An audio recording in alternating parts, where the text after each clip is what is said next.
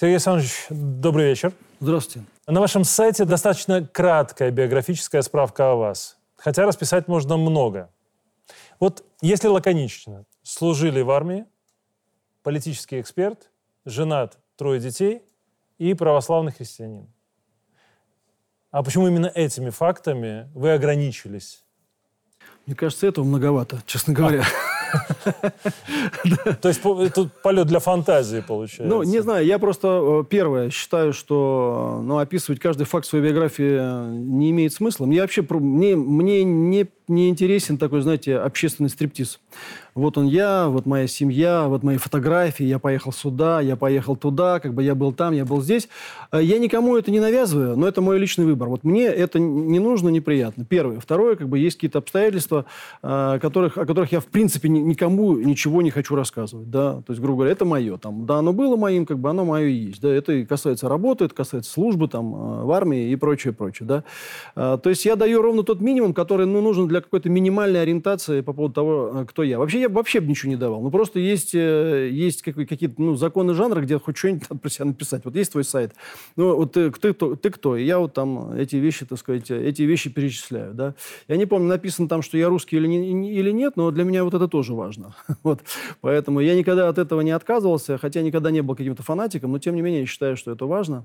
Вот. Ну, а все остальное, все остальное, в общем-то, ерунда. Тем более, вот мое глубокое убеждение, что мы в итоге, может быть, вы знаете, к итогу жизни мы придем, э, вот, э, может быть, с одним, двумя, тремя обстоятельствами, которые действительно важны, а все остальное окажется просто суетой. Вот. Ну вот, э, не знаю, я, я понимаю, что, может быть, кажется, что это игра, но что она дает мне, эта игра? Ровно счетом ничего. Не, на самом деле не кажется. По крайней мере, мне. Ну, просто аналогичные процессы, когда начинаешь переживать уже в определенном возрасте, это нормально. Я вам так скажу, это э, потихоньку набираешься ума по жизни. Потихоньку. Я не буду говорить слово мудрость, потому что все-таки я надеюсь, что не такой старый, чтобы считать себя мудрым, потом считать себя мудрым уже означает быть глупым. Вот. Но потихоньку просто набираешься ума. А вот э, проходит, так сказать, молодость, проходит вот эта вся эта бурная энергия, проходит непонимание того, так сказать, вот где ты находишься, потому что по молодости иногда ты в, как в темном лесу бродишь, да, или там не понимаешь, за что схватиться, энергии много, так сказать, ума мало и так далее, и так далее, да. А потихоньку приходит понимание того, вот что ценно, что нет, что надо оставить, так сказать, отсеять, а что, а с чем, как бы, да, надо идти дальше по жизни, что, как бы, ты вообще несешь в этой жизни, да, из того, что ты можешь там дать людям и прочее, прочее. Вообще я э, пришел к простейшим совершенно выводам, банальнейшим, да, что, конечно, научиться э, дарить, отдавать гораздо важнее, чем там брать и там что-то такое, куда-то там карабкаться и так далее, и так далее. Вот, мне кажется, это, это такая штука. И более того, я не буду говорить, что я, например, там, э, вот это рецепт счастья, знаете, так сказать, ваш рецепт счастья, тра-та-та. Но э, вот э, э, чувство того, что ты выполняешь свой долг и, и делаешь что-то так, как надо делать, даже если тебе это не всегда нравится, оно тоже приносит какое-то вот э, в душу какое-то вот э, удовлетворение, там, не знаю. Это не счастье, но ты понимаешь, что ты, может быть, хоть немножко не зря живешь. Знаете, так приятно разговаривать с человеком, который с тобой на одной волне. Вот правда. Вы говорите, а я понимаю, что я чувствую примерно себя так же, поэтому мне легче, наверное, говорить. Но нас немножко объединяет еще один вопрос. Да? Ну, я, по крайней мере, считаю себя бойцом информационного фронта. Как бы это громко ни звучало, да? Я уверен, что вы, наверное, тоже считаете себя таким же. Я допускаю это. Но на днях случилась дискуссия. Не буду называть фамилии, но дискуссия о том, насколько корректно понятие информационная война, информационный фронт, да, и кто мы вообще такие на этой войне, кто тут победитель, кто побежденный, каков будет результат. Вот насколько для вас это понятие корректно, информационная война? Ну, оно вполне имеет право на существование. Э, я бы мог сказать так. Можно, конечно, э, спорить о терминах, но есть простая вещь. Существует, например, скажем, конфликтная ситуация, да? А, между, там, скажем, странами, между группами людей, между цивилизациями, как угодно. Да? Конфликт имеет разные выражения. Одно из измерений любого конфликта – это то, что можно назвать информационной войной. То есть это аргументация вашей позиции, это контраргументы по поводу, так сказать, позиции другой стороны, это стычка в этот момент, да, как бы, это выяснение отношений иногда, как бы, это доказательство тому, кто прав, и это попытка повлиять э, на общественное мнение с точки зрения продвижения собственной, собственной позиции. Что это, если не война? Не война, пожалуйста, можно назвать как угодно. То есть информационная война просто немножко такой термин может быть э, слегка экзальтированный, но по сути он правильный. Война это существует. В конце концов, слушайте, рассказы про то, что, знаете, э, такой войны нету, опровергаются тем фактом, что у всех государств мира есть свои спецслужбы, которые занимаются этой информацией, сбором чужой информации, анализом ее, так сказать, да, и э, формированием собственной, так сказать, политики для того, чтобы повлиять на ситуацию там э, своего противника. Она есть, это реальность. Ну, то есть спорить и, с этим... и информационным воздействием на противника. Конечно, спорить с этим бессмысленно. Я не знаю, там, с кем вы спорили, как бы, да, но мне кажется, что люди или лукавят, или вообще ничего не понимают, им надо, может, другие, какими-то другими там вещами заниматься. Конечно, она есть, она существует. Слушайте, когда вас обливают Э, грязью, клеветой, когда передергивают факты, заставляя вас оправдываться или что-то такое, так сказать, там делать, да, это разве не война называется? Иногда это как бы информационное преступление, а вам приходится отбиваться, вот, на вас нападают, вы отбиваетесь, так сказать, да, уворачиваетесь, уходите там влево, вправо там, и так далее, и так далее, да. Одновременно э, доходите, наконец доходите до той мысли, что надо наносить контрудары. Если это не война, то что? Там для меня там контрудары, как бы это скорее там часть моего естества, да. Но вот я знаю, что, например, скажем, буду говорить про Россию. Мы довольно долго делали вид, что информационной войны не существует, что мы не правы, что вы знаете, все от того, что, так сказать, э, мы как-то не так вот, не такими родились, как бы, да, вот у нас какое-то не такое прошлое, что-то с нами не так, и мы только получали удары по башке да, что меня всегда, вот, например, возмущало, да, довольно долго, да. Ну, вот жизнь заставила нас, наконец, сначала уворачиваться от этих ударов, а потом наносить их самим. В том числе в информационном плане, да. Надо работать, опять же, биться за своих людей. Слушайте, если вашим людям вешают лапшу на уши, рассказывают им про то, что они живут, так сказать, совершенно в негодной стране, в негодной цивилизации, с неправильной историей, а вы точно знаете, что это не так. Ваша обязанность, как бойца, как кого угодно, да, Э, донести до них э, свою точку зрения. Рассказать, да это неправда, люди, смотрите, вот, вот, вот и вот. Но если это не война, то что? Ну хорошо, называйте это боем, там, я не знаю, как угодно. Сергей Александрович, я тогда задам вопрос из нашей совсем недавней истории. Да? 20 год, целое кольцо телеграм-каналов, которое начало воздействовать на людей в Беларуси, причем целенаправленно, платно, очень жестко. И знаете, что меня удивило? Я задавал этот вопрос некоторым нашим ученым. Как случилось такое, что люди со степенями научными, да, с профессорскими званиями, очень хорошо состоявшиеся в жизни предприниматели, айтишники, которым нельзя отказать в уме, да, они по заявкам или там по указке двух-трех наркоманов, которые сидели в замусоренной квартирке в Варшаве, да, они бегали по городу Минску, бегали часами, толпами, не понимая, куда идут. Вот им дали указания по телефону, они пошли. Вопрос, как это могло произойти? Почему это произошло? У людей откуда сформировался вот этот стадный инстинкт? Ну, я не буду говорить э, конкретно про случай с Беларусью, я скажу э, про всех нас вместе взятых. Так мы да, потому что в одной лодке. Все равно, как хотите, мы исторически, так сказать, да, мы представляем одну общность, да, с которой ведется борьба э, тысячелетиями, да, столетиями э, за ресурсы, за лидерство, между прочим, в том числе за правоту, за правду, так сказать, да, за... Да и за ценности. За, за ценности, за свой образ жизни и так далее, и так далее. А, постсоветское пространство после, значит, позднего Советского Союза с его как бы выгоранием там, да, многих многих вещей, да, после распада, после вот этого какого-то, так сказать, такого, знаете, бурной пьянки по поводу того, что наконец-то мы там прорвались там в какую-то другую жизнь и так далее, и так далее, да, к сожалению, э, сформировала очень устойчивый, очень устойчивый комплекс неполноценности у огромного количества людей. Вот э, я почему только что говорил, что мы долго, ну, по крайней мере, мы в России, да, а в Беларуси все-таки процессы были немножко другие, да, но в России очень долго, так сказать, терпели, пока нас просто били палкой по башке, как бы, и обливали грязью, да. Э, сформировался устойчивый комплекс неполноценности у людей по поводу того, что вообще на самом деле мы э, пустое место, нам бы только учиться, да, и вот тоже получать mm-hmm. от учителя линейкой по голове.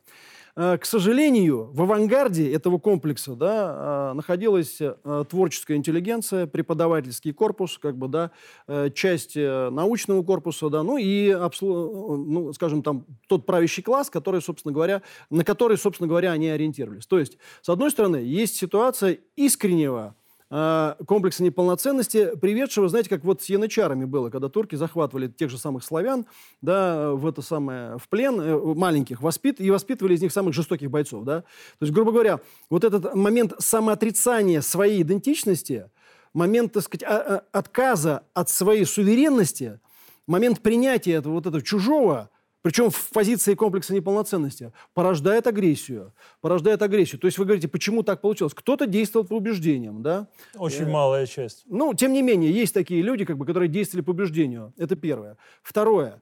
Э, в э, этот же самый комплекс неполноценности, потери идентичности приводит э, к вообще деградации всех ценностей. Что такое добро и зло, принципы, не имеет никакого значения. Имеет значение что? Имеет значение твой успех, выраженный конкретно да, в каких-то карьерных или, так сказать, денежных э, ситуациях. То есть беспринципность. Беспринципность, как обратная сторона цивилизации потребления.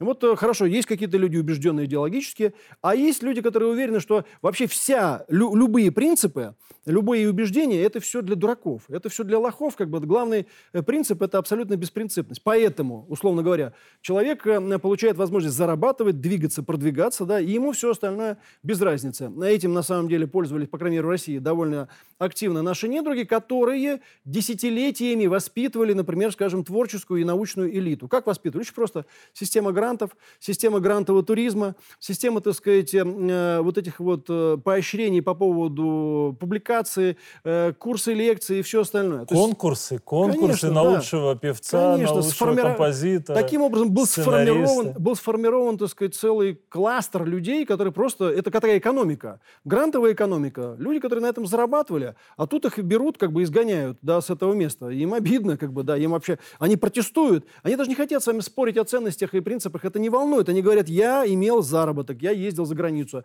а вы вот сейчас меня этого лишаете. Ему говоришь, слушай, ну а ты во что-нибудь веришь? Верю в то, что я имел заработок, я ездил за границу, а вы меня этого лишаете, да. Ну и плюс есть, плюс есть те, кто просто, ну, условно говоря, на волне, там, знаете, Э, на волне э, любого беспорядка всегда присоединяется к ну, какому-то такому к разрушению. Ну, Сергей Александрович, давайте так. Я упустил, наверное, этот момент. Вот в Беларуси была встреча в свое время Сороса, ну, приезд Сороса сюда, э, еще, по-моему, 97 год, когда он пытался здесь свои порядки э, узаконить, да? Потом его попросили, будь добр. И после этого он здесь не появлялся, естественно, и фонда Сороса не существовало ни в каком виде здесь. В России он есть на сегодняшний день? Нет, нет, конечно. Хорошо, тогда объясните мне простую вещь. Вот эти все НПО, НКО, можно ли говорить о том, что в России на сегодняшний день вопрос, ну, мягко говоря, с иноагентами, которые работают на этих самых грантах, про которые вы говорите, да, что он решен? Вопрос в условиях стру... войны. Э, вопрос структуры э, действительно ликвидирован, но для этого понадобились экстремальные обстоятельства. Экстремальные. Потому что даже после 2014 года, когда э, начали, так сказать, за Крым вводить там пачками эти санкции, все эти организации продолжали действовать. Их на самом деле свернули, вот буквально там, условно говоря, там, ну, год-полтора, там, два назад. Но свернули. Но свернули. Их свернули. Но на смену им э, давно уже э, пришли, как бы, да, э, невероятно развитые, очень хорошо проработанные информационные технологии. Теперь уже, э, знаете, бывает так, что и не надо встречаться там у деревянного камня по зеленому свистку, так сказать, да, и так далее. Это все не нужно, никому это не нужно, да. Э, у каждого в кармане, как бы, есть телефон, э, и это, значит, открытый портал, что называется, общение воздействия на мозги, а, изменение общественного мнения, вербовки даже, если хотите, да. То есть, конечно, система на Земле – это здорово, это самое эффективное, что есть, потому что она, например, так сказать, позволяет а, институционализировать, да, свое mm-hmm. присутствие, да. Но, в принципе, для того, чтобы, например, скажем, пудрить мозги, она уже не нужна. То есть мы вошли в такую технологическую эпоху, когда все это уже стало практически ненужным или, скажем, там, желательным, но не, не, не, не необходимым, да. То есть, когда все это только начиналось, условные там 90-е, нулевые, да, без без присутствия на земле было невозможно все это сделать, да? А сейчас возможно. Тогда вопрос. Вот мы, действительно, почему я начал про 20 год, мы тогда реально напоролись на нечто неожиданное для себя. Ну, впервые столкнулись. Мы жили немножко в тепличных условиях.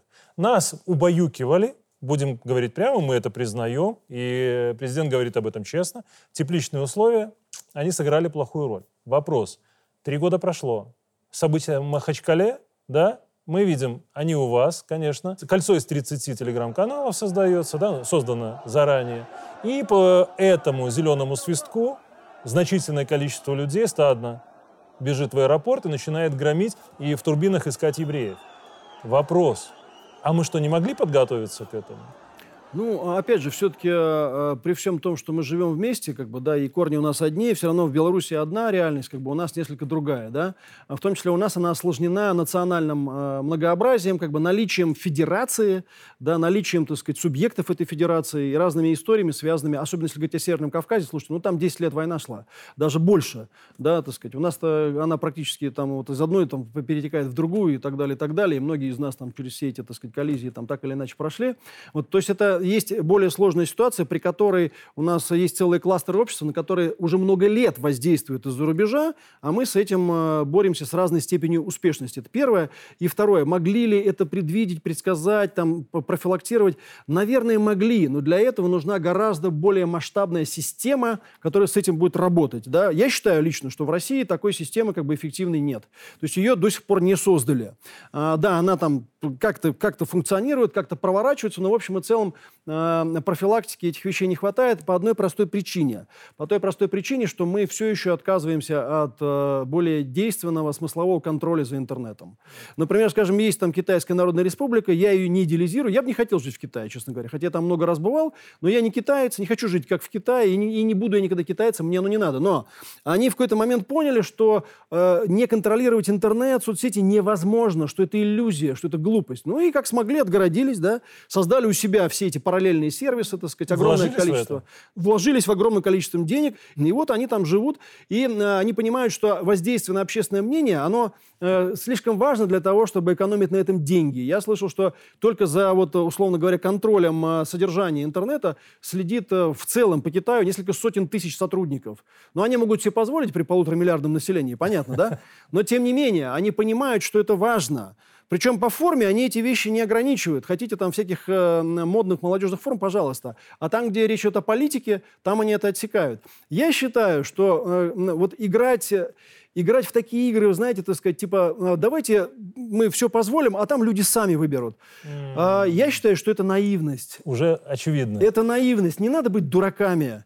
Нас на это дело развели очень серьезно, там, скажем, да, после распада Советского Союза. Ну вот смотрите, это же свободная, так сказать, э, информация. Они сами выберут. Но вот если они выберут вот это, то все 50 Слушайте, вот, например, в жизни, да, вот э, я люблю очень жизненные, так сказать, примеры. Э, вот если вы видите человека, который хочет покончить жизнь самоубийством, вы, э, как честный человек, э, на, на мой взгляд, должны сделать все, что в ваших силах, чтобы его от этого удержать, отговорить, успокоить, там, чем-то занять и прочее, прочее. Потому что это неправильно.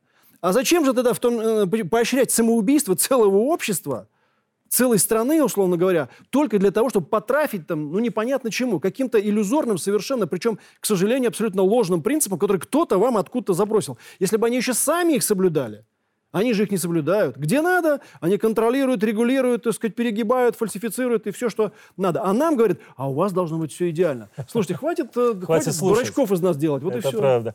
А, ну, подытоживая вот этот блок, Сергей Александрович, вот с вашей точки зрения, да, давайте просто виртуально хотя бы в процентном соотношении обозначим. Если идет война или идет специальная военная операция, насколько победа зависит от действий реальной армии и информационной борьбы? Ну, э, вообще информационная борьба была важна всегда. Вообще всегда, даже в прошлой эпохе. Но если совсем недавнее прошлое вспоминать, так сказать, э, пожалуйста, Великая Отечественная война, какое внимание уделялось информации и пропаганде с обеих сторон? Очень большое.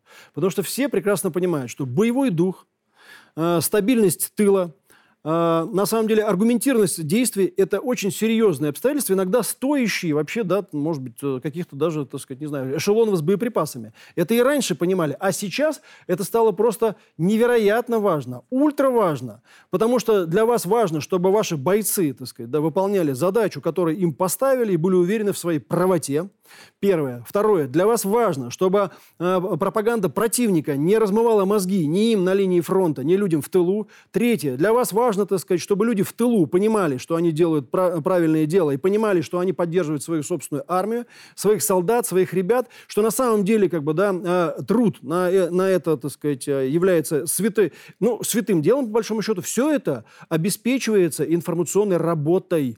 И вообще, по большому счету, э, конечно, каждый, э, конечно, так сказать, каждый кулик свое болото хвалит, но в общем и целом, конечно, да, э, мудрый политик, так сказать, да, опытный, опытный дипломат, хороший, как бы, добротный советник, ну, они стоят э, дивизии спецназа иногда. Прекрасно. Это совершенно точно, потому Прекрасно что вы- на политическом поле можно решить иногда такие задачи, которые э, там крупным войсковым подразделениям не под силу. Ну вот вы в качестве одного из аргументов обозначили вот эту работу в тылу. Я очень хочу, хотя бы немного, поговорить с вами про ваш фонд. Я сначала процитирую, да? Сначала процитирую. Вы конкретно в одном из интервью сказали, что надо либо брать автомат в руки и идти воевать, или помогать каким-то другим способом. И вашим решением было создание благотворительного фонда, причем вы его назвали своим именем. Ну, я понимаю, да, что вопрос про нескромность наверняка звучал неоднократно, да, но почему назвали своим именем? Ну, тут все очень просто. Сначала вот по поводу, значит, самого мотива. Я как бы э, вообще в постсоветской теме с 90-х годов, да, когда-то вот 10 лет служил в армии, в том числе 2 года срочные, потом э, пришлось все менять, потому что все там посыпалось, как бы тогда 90-е годы и прочее, прочее. Вот. Ну и меня всегда привлекала политическая сфера. Вот я закончил МГУ Ломоносова, философский факультет, политология, международные отношения, и всегда с самого начала занимался постсоветским пространством. Во всех странах я бывал, так или иначе работал, очень хорошо знаю Украину, и многих, так сказать, ее политических деятелей из, из прошлых, по крайней мере, значит, э, поколений знал, как бы, не раз там работал до 2014 года, в 2014 году был на Майдане непосредственно. Вот с этой донбасской, так сказать, историей тоже с 2014 года связан. Вот я лично в санкциях Евросоюза с 2014 года. С 2014 года нахожусь, так сказать. А сейчас еще попал в девятый пакет санкций, вот, которые они сейчас вот там, там выпускали, новые. А, Это я к чему? К тому, что мне эта ситуация очень хорошо известна изнутри, а не только там по новостям. Да? И когда началась э, значит, спецоперация, вот уже в марте я стал выезжать в эти, так сказать, э, в эти районы, края, как бы, да, и, в общем, очень быстро понял, э, что ситуация там сложная, э, тяжелая, как бы, да, и если мы не возьмемся, так сказать, всем миром, да, то нам ее не вытянуть. Ну, давайте на- называть вещи своими именами. Это тоже к вопросу о тыле, да. Ну и, как бы, собственно, вот порыв был такой, как бы, то ли пойти самому там воевать, ну, в свои там уже там 56 лет, и ну, можно было бы, но, в общем, если честно, как бы толку было бы мало, может быть, даже было бы больше проблем для людей, которые меня окружают. А, И тогда что? А тогда вот, что у тебя есть там, я подумал, если, ну вот есть у тебя эта относительная популярность, относительная известность. Ну, что с ней сделать, с этой известностью? Жрать ее, что ли, так сказать, да? Ну, вот что с ней делать, да? Вот пришел тот момент, когда ее надо тратить. Когда ее надо, как бы, да, вот, вложить э, в это самое, в благое дело. Не в собственную карьеру, там, да, не в какие-то еще вещи. Вот есть э, дело, надо помогать ребятам, да. Надо помогать им в госпиталях, надо помогать им там на линии боевого соприкосновения, там, надо помогать их семьям. Вот, потому что им надо помогать, много чего надо. Очень много чего надо. Вот у нас, например, там сотни заявок от войсковых частей там, и прочее, прочее. Да, работаем там ну, каждый день, вот я этим фондом так или иначе занят. А, и тогда, э, а как еще назвать фонд? Доброта? Или что, так сказать, да? Ну, как его назвать? А, Я, так, я, в принципе, практикующий политтехнолог довольно долго был, да, я технологически выстроил простую, простейшую цепочку. У тебя есть популярность. Твоя популярность связана с твоим именем. Значит, твое имя будет лучше всего собирать деньги. Оно и будет лучше всего работать. Да, тебя там могут там упрекнуть в том и в этом и пятом десятом, но как а, от этого, значит, отстроиться? Честной работой. Все. Да, ну, на еще и отвечаешь своим именем. да, всегда, да, потому что я, как бы так я могу сказать, «Не, это там, знаете, это фонд доброта, а я просто мимо проходил тогда. А так я поставил на это все. Это мое имя, как бы, так сказать, да. Я зарегистрировал фонд в белую специально, чтобы, как бы, ну, снизить возможность, вероятность каких-то мошенничеств и прочее, прочее, прочее, потому что, конечно, тоже всякого воровства в этой сфере там более чем достаточно. Но да. вы не собираете деньги через карту, Нет, и вы не собираете деньги наличными. нет, не собираю. Только через счет в банке. Да, только через счет в банке, да, может быть, даже что-то мы здесь теряем. Так сказать. Нет, кто-то периодически предлагает наличные, я всегда говорю, вот идите в банк, переведите и так далее. А кто далее. жертвует? Ой, в основном, как бы, вот по структуре пожертвований, это, ну, я вижу просто по суммам, которые приходят, но это совсем простые, обычные люди. Э, бизнес, э, есть э, бизнесмены, которые нам помогают, но в основном это, я так скажу, мелкий и средний бизнес, да. Вот крупные, здоровые какие-то люди, я просто с ними лично не знаком, ну, так, по жизни, там, у них там своя там свадьба, вот я на своем где-то уровне, да, нахожусь. Я так, чтобы просить кого-то, я не хожу просить, да. И потом, я думаю, кстати, что они все тоже помогают, где надо. Вот, то есть у них, у них просто другие, другие способы мобилизации их ресурсов. А я работаю просто с общественным мнением. А пока, пока, так сказать, будет работать, будет работать. Там понятно, что при этом как бы оно там идет сначала вверх, потом вниз, потому что люди тоже устают и все такое прочее. Но пока есть такая необходимость и возможность, мы будем работать. Вот э, на сегодняшний день мы начали работать в июне 22 сейчас вот мы где-то на миллиард шестьсот миллионов рублей российских э, оказали, оказали помощи. Ну и пока вот, пока работаем. Ну, насколько я знаю, вы не получаете зарплату. Я и лично- практически, ну, скажем так, волонтеры работают почти на волонтерских началах. Ну, вот это, конечно, такая немножко самореклама, самопиар, но тем не менее, тут опять такая штука. Вот я тоже, я это все прекрасно понимаю, да, но приходится балансировать. Если я буду, не буду ничего говорить про свой фонд, зачем я создал его? Ну, я с этим согласен. Никто не будет знать Поэтому я эту тему поднял. Никто не будет про него знать, поэтому я должен про него рассказывать, при этом пытаясь выдерживать какую-то золотую середину, чтобы не раздуться, как этот самый, так сказать, как мыльный пузырь, не распушить там перья и прочее, прочее. А в данном случае позиция тоже очень простая. Да, мы по закону имеем право использовать до 20% средств на себя. Но мы его, я его создал, так сказать, да, тут тоже, так сказать, со, со своими какими-то единомышленниками, ребятами там, да, для того, чтобы помогать нашим парням. Все. Поэтому, как бы, да, как можно больше, чтобы уходило туда. И поэтому мы минимизируем там, ну, до, до 1-2% расходов. Я Вам заявки поступают из конкретных частей? Я полностью формализовал всю процедуру. То есть, грубо говоря, для того, чтобы избежать, по возможности избежать махинаций, обмана, воровства, мы тут создали такую довольно, довольно нудную бюрократическую систему. Мне лично бюрократизм не близок, но я просто в какой-то момент понял, вообще пришлось начать заниматься тем, что мне вообще, вообще не близко. Ну, вообще, вот я не люблю все эти бумаги, вот это все там. Вот. Но для того, чтобы просто уйти от всяких левых, так сказать, каких-то людей, и чтобы больше денег уходило куда надо, мы создали простую бюрократическую цепочку. Официальная заявка от войсковой части, печать, подпись, номер части. Дальше, так сказать, договор пожертвования с подписями, печатями. Дальше ну, это самое, акт приема передачи. Вот такая бюрократия. Это, Прямо Комитету госконтроля можно... не, ну это хоть спокойно. немножко, это хоть немножко, так сказать, да, спасает. Я тоже понимаю, что все равно где-то там что-то пропадает, какой-то процент. Я так лично думаю, что процентов 20 где-то растворяется в пространстве. Мирным помогаете? Мирно помогаем, когда есть заявки. То есть насколько можем. То есть вот так вот, чтобы, так сказать, приехать куда-то посреди поля или там посреди города и встать там, типа, налетая, раздаем. Нет, э, так вот вначале действовали, когда там еще так вот на таком, на, на таком, на адреналине, когда все это было еще, да, э, весной, там, скажем, 22-го. А потом я понял, что вот я почему-то там подал заявку, стал создать, потому что я понял, что нужна система. Хочешь, не хочешь, нужна система. Хорошо, но опять же, если заказ... А мирно, я прошу прощения, госпиталям, в первую очередь госпиталям, и там, и здесь э, на госпитале уходит э, очень серьезная часть, так сказать, всего того, что мы делаем. Хорошо. Это, эта часть мне понятна, работы фонда. Вопрос теперь, где вы это все берете? А это все что? А, вот это все? Вот это все, что по заявкам вам приходит. Ну, тут тоже такая штука. Вот никогда в жизни не думал, что мне придется начать разбираться в медоборудовании и прочее, Ну, это да, вот. Да, то есть, ну, приходится учиться, приходится брать какие-то советы. Где мы берем, просто ищем, э, ищем где продают. Ну, Россия же под санкциями формально. Ой, ну основ- основная, так сказать, часть э, груза, конечно, идет из Китая. Что там говорить, да? Идет из Китая, это создает э, трудности, это создает э, наценку и все остальное. Ну, а других у нас То выходов есть всего лишь нет. вопросы логистики. Это вопросы логистики, времени и денег. Но, опять же, автомобили, вот большая часть автомобилей. Автомобили мы покупаем здесь, да, естественно, да, и они идут туда. А, ну, а вот всевозможное, так сказать, э, радиоэлектронное оборудование уже довольно много выпускается в России. А Вот. э, Мед, медоборудование, с этим, конечно, посложнее, но тоже что-то делается в России, да, как бы. Но вот, э, условно говоря, там вся вот эта вот техника летающая, э, пока в основном там, ну и вот такие, так сказать, полевые какие-то вещи, там, радиоэлектроника, в основном, конечно, это просто Китай. В лучшем случае это сборка в России, так сказать, из китайских запчастей. Хорошо, Сергей Александрович, но давайте прямо. СВО длится уже, ну, Скоро более два чем, года. да, скоро два года.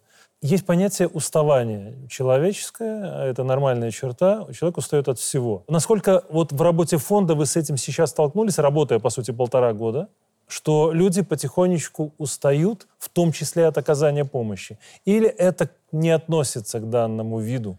Да, относится, конечно. Тут вообще, давайте так, вот тоже по вопросу войны. Вот я не знаю, Э, вообще людей, которые счастливы по поводу того, что эта война как бы идет. Вообще, никто не счастлив. А никто не счастлив, абсолютно, да.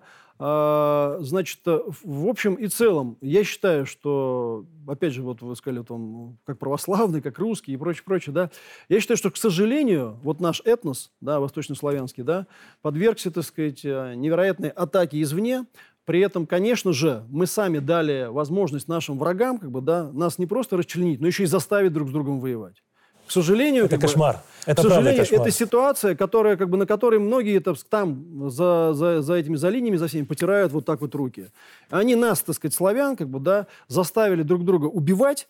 Они на этом делают, так сказать, свой, как бы, условно говоря, там, капитал, свою, так сказать, политическую выгоду. А у нас не хватило внутренней мудрости и, если хотите, так сказать, бережного отношения к собственной цивилизации для того, чтобы этого избежать. Вот я, почему вопросы цивилизации для меня крайне важны. Да, не только потому, что я философский факультет закончил, я туда пошел, потому что а, как бы, ну, вот есть потребность, там, условно говоря, чувства, там, какие-то знания и так далее, и так далее. Слушайте, вот я как раз, отвечая на ваш вопрос, говорил о комплексе неполноценности. Одна из наших главных проблем – это вот этот вот глубинный комплекс неполноценности. Мы, восточные славяне, если хотите, так сказать, русский этнос, хотите как угодно называйте, я говорю, ну все, хоть горшком, так сказать, назови, только в печь не ставь. Мы являемся совершенно очевидно суверенной, уникальной цивилизацией. У нас есть все признаки этого. Более того, когда нам говорят о нашей неуспешности, это ложь. Мы успешно существуем на исторической арене так сказать, более тысячи лет. За это время с этой планеты, за эти тысячи лет, сдуло многих из тех, кто когда-то гремел. О ком-то уже и памяти не осталось. А мы здесь. Мы здесь, и более того, от нас зависит мировая история. У нас есть все для того, чтобы быть самими собой. Нам не нужны ни от кого справки с разрешением на то, чтобы жить. Ни от кого. Вот забыв это, мы стали мишенью для наших врагов. Изнутри, извне, из-под тяжка, разлагая нас, так сказать, внутренне. Вы опять же вот задавали вопрос там про э, каких-то людей, которые там спорят с вами по поводу информационных войн. Мы дали им возможность вот так нас сыграть. Настоящим успехом СВО будет осознание того, что мы единая э, суверенная цивилизация, и примирение на, это, на этой основе. Нам не надо быть чужими подстилками и шестерками. У нас есть все для того, чтобы быть абсолютно уникальными. И мы этому миру можем многое предложить из своей уникальности. И это предложение, оно не исчисляется деньгами, штучками-дрючками, какими-то машинами, самолетами. Это тоже все важно. У нас есть такие уникальные, так сказать, качества нашей истории, нашей души, нашего ощущения мира, которых больше ни у кого нет. Православное христианство нам это дало, в конце концов, да? Вот это самое важное. Вот это самое важное, это самое дорогое и драгоценное, что у нас есть. Там паровозы, так сказать, газеты, пароходы, это все хорошо. Но это, этого, так сказать, добра много и в других странах мира, понимаете? А вот этого, как бы, да, его нет. Поэтому насчет, так сказать, э, насчет этой, э, насчет этой войны, там, да, я считаю, что, конечно, вот наша, э, наша такая, наши ошибки, в том числе российские ошибки внешней политики 90-х, нулевых, там, десятых годов, как бы, да, они были фатальными. Хотя, на мой взгляд, к сожалению, украинская элита оказалась совершенно неспособна к осознанию тех государственных интересов, которые э, действительно отвечали интересам независимости. Вот им история дала шанс на реализацию национальной государственности, они его, э, они его так сказать, ну, я не знаю, это в этой передаче... Профукали, скажем Ну, так. хорошо, профукали, можно так сказать. Я люблю обычно другие слова, но тем не менее. Мы можем запикать любое высказывание. А, не надо, да, не будем скандальности здесь добавлять, не нужно, как бы все, мы уже выросли из этого, да. Вот, понимаете, они ее э, профукали, хотя могли использовать ее э, очень эффективно, потому что у них все для этого было. Ставка на то, что смысл жизни Украины быть против России, это была самоубийственная идея, которая неизбежно вела к войне. И она к этому привела. Но тем не менее, я как российский, так сказать, э, специалист по СНГ могу сказать, э, большое количество ошибок, несомненно, России было допущено. Условно, это ельцинский период, полный отказ от внешней политики вообще – Полный отказ от внешней политики. Чего изволите, прочее, прочее. Дальше мы довольно долго тоже приходили в себя, значит, брались за голову. И тогда, когда еще можно было решать экономическими способами, политическими способами, да, или не, реша, это или не решалось, или решалось, так сказать, недостаточно, недостаточно э, эффективно и прочее, прочее. Но, в общем и целом, конечно, э, отсчет от этого распада идет, да. Поэтому я, я э, хочу сказать, что, конечно, эта война явилась крайним случаем. Она пошла не так, как Россия хотела, это тоже всем очевидно. И я думаю, здесь вот тоже друг другу какую-то лапшу вешать на уши я не вижу никакого смысла. Другой вопрос, что теперь уже, знаете, как в нашей истории всегда бывало, ну, попали, так сказать, начали, как бы, теперь вытягиваем. Вытягиваем. Возвращаясь к вашему вопросу насчет усталости, не усталости. Ну, конечно, есть усталость. Она, конечно, существует, опять же, карманы у людей не бездонные там, да. Вот, но, знаете, Пока помогают, пока вот то, что можно делать, так сказать, делаем там, ну, сами тоже, сами то, что можем, там, условно говоря, там, да, вкладываем. Потому что понятно, что фонд начался, условно говоря, с личных сбережений. Ну, то есть вот так вот, не то, что там вышел с плакатом. Можно там, назвать цифру? Не, я не хочу называть цифру, как бы, да, но она, как, для меня, как для человека, она значительная. Там для какого-нибудь олигарха, может быть, это семечки. Для меня, как для вот, частного обывателя, она значительная. Это был довольно большой, так сказать, кусок моих личных сбережений, да, при том, что у меня трое детей там и прочее, прочее, прочее. Но опять же, здесь мы в петушиность вот эту, так сказать, да, уклоняемся в павлиность. Но тем не менее, насчет усталости, она есть, ну, я к этому отношусь с пониманием, с пониманием, да, и очень надеюсь все-таки э, на то, что, ну, во-первых, исторический успех на нашей стороне, я считаю, что у нас для этого все есть, ну и на то, что мы вылезем из чужих сценариев. Вылезем, потому что мы закатились в какой-то момент, так сказать, чужой сценарий. Сергей Александрович, знаете, я в какой-то момент улыбнулся, знаете почему, когда вы говорили а, про то, что исторически мы давно уже сложились как общность восточных славян, да, и успехи у нас были колоссальные. Э, вспомнилась просто вот эта условная фраза о том, что на условном Рейхстаге и на условной Триумфальной арке мы не один раз расписывались. И никто не мешает это сделать в очередной раз.